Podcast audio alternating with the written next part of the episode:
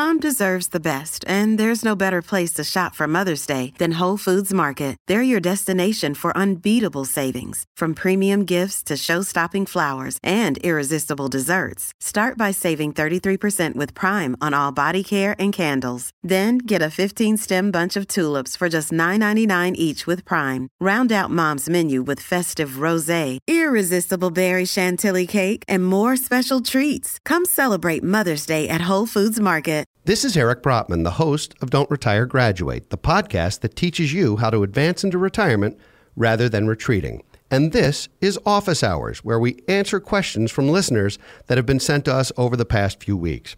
We have a question today from Tina, who asks How much money should I have in retirement savings at a given age to have a certain amount of income at a later age? AKA, is there any easy metric or calculator that you can point me to to see if I'm on track? Tina, your question's a good one. Uh, some of this is part of the American way of trying to keep up with the Joneses and figure out if we're where we're supposed to be. We're always measuring ourselves, whether it's a standardized test or the size of our home. So, what I would say is, in terms of the amount of money that you need in retirement savings today, that's going to depend on your income, your lifestyle, and your lots of personal factors. Um, for someone uh, age 40, for example, who has three children in private school versus someone age 40 who doesn't have children, they're going to have very different financial independence targets. So, uh, at this point, what I would say is determining the age at which you'd like to be financially independent. So, whether that's the FIRE movement and looking to be financially independent at 38, or whether it's a more traditional path where you're looking to be financially independent somewhere around 65 or so it's important to figure out what that number is. And the calculation works like this you take the amount of income that you're used to, essentially the gross income that you live on. You then subtract out that amount that you're saving or investing. So, for example, if you make $80,000 a year and you're saving $20,000 a year, then you're living essentially as if you make $60,000 and are saving nothing.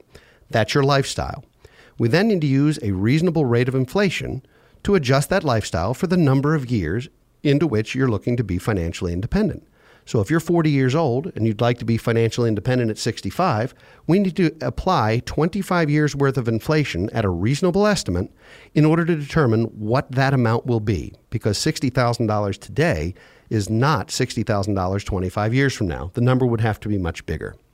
Once we determine that, we have to determine what nest egg is going to be required to create that annual income on an ongoing basis, ideally forever. The reason that's important is none of us know our own mortality.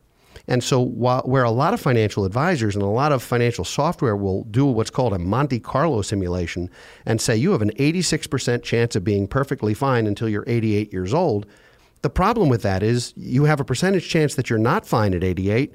And what if you turn 89? So in this situation, you really want to have a nest egg large enough that once it's added to other income streams, whether that's a pension or Social Security or other types of income, you have enough money using a predictable and reasonable replacement rate or interest rate so that you can live forever. So, for example, every million dollars that you're able to amass in a portfolio, if you were to pull 3% per year from that, that's $30,000 a year. At 4%, it's $40,000 a year. If you determine that the $60,000 today is 200,000 25 years from now, then you would need $4 million at least four to five million dollars in order to have a predictable income of $200,000 a year in 25 years. It sounds like a huge number, but the reality is this is not making you wildly wealthy. It is just replacing the lifestyle to which you become accustomed. So if this math feels daunting, you can absolutely use your financial advisor. And if you'd like to kick our tires, you can go to our website at bfgfa.com or you can call us at 410 252 4555 and schedule a consult with one of our financial advisors. We'd love to help you. Tina, I hope that helped. And once again, this is Eric Brotman. We're looking forward to our next episode of Don't Retire Graduate next week. We hope you'll subscribe to our podcast and we hope you'll send comments and send questions which might get answered in a future episode of Office Hours. Thanks for joining us.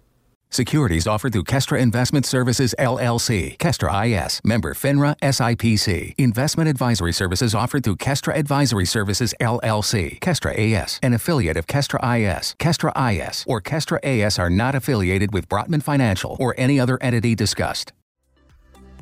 Imagine how fast we could solve the world's biggest problems if more SaaS startups would gain traction sooner.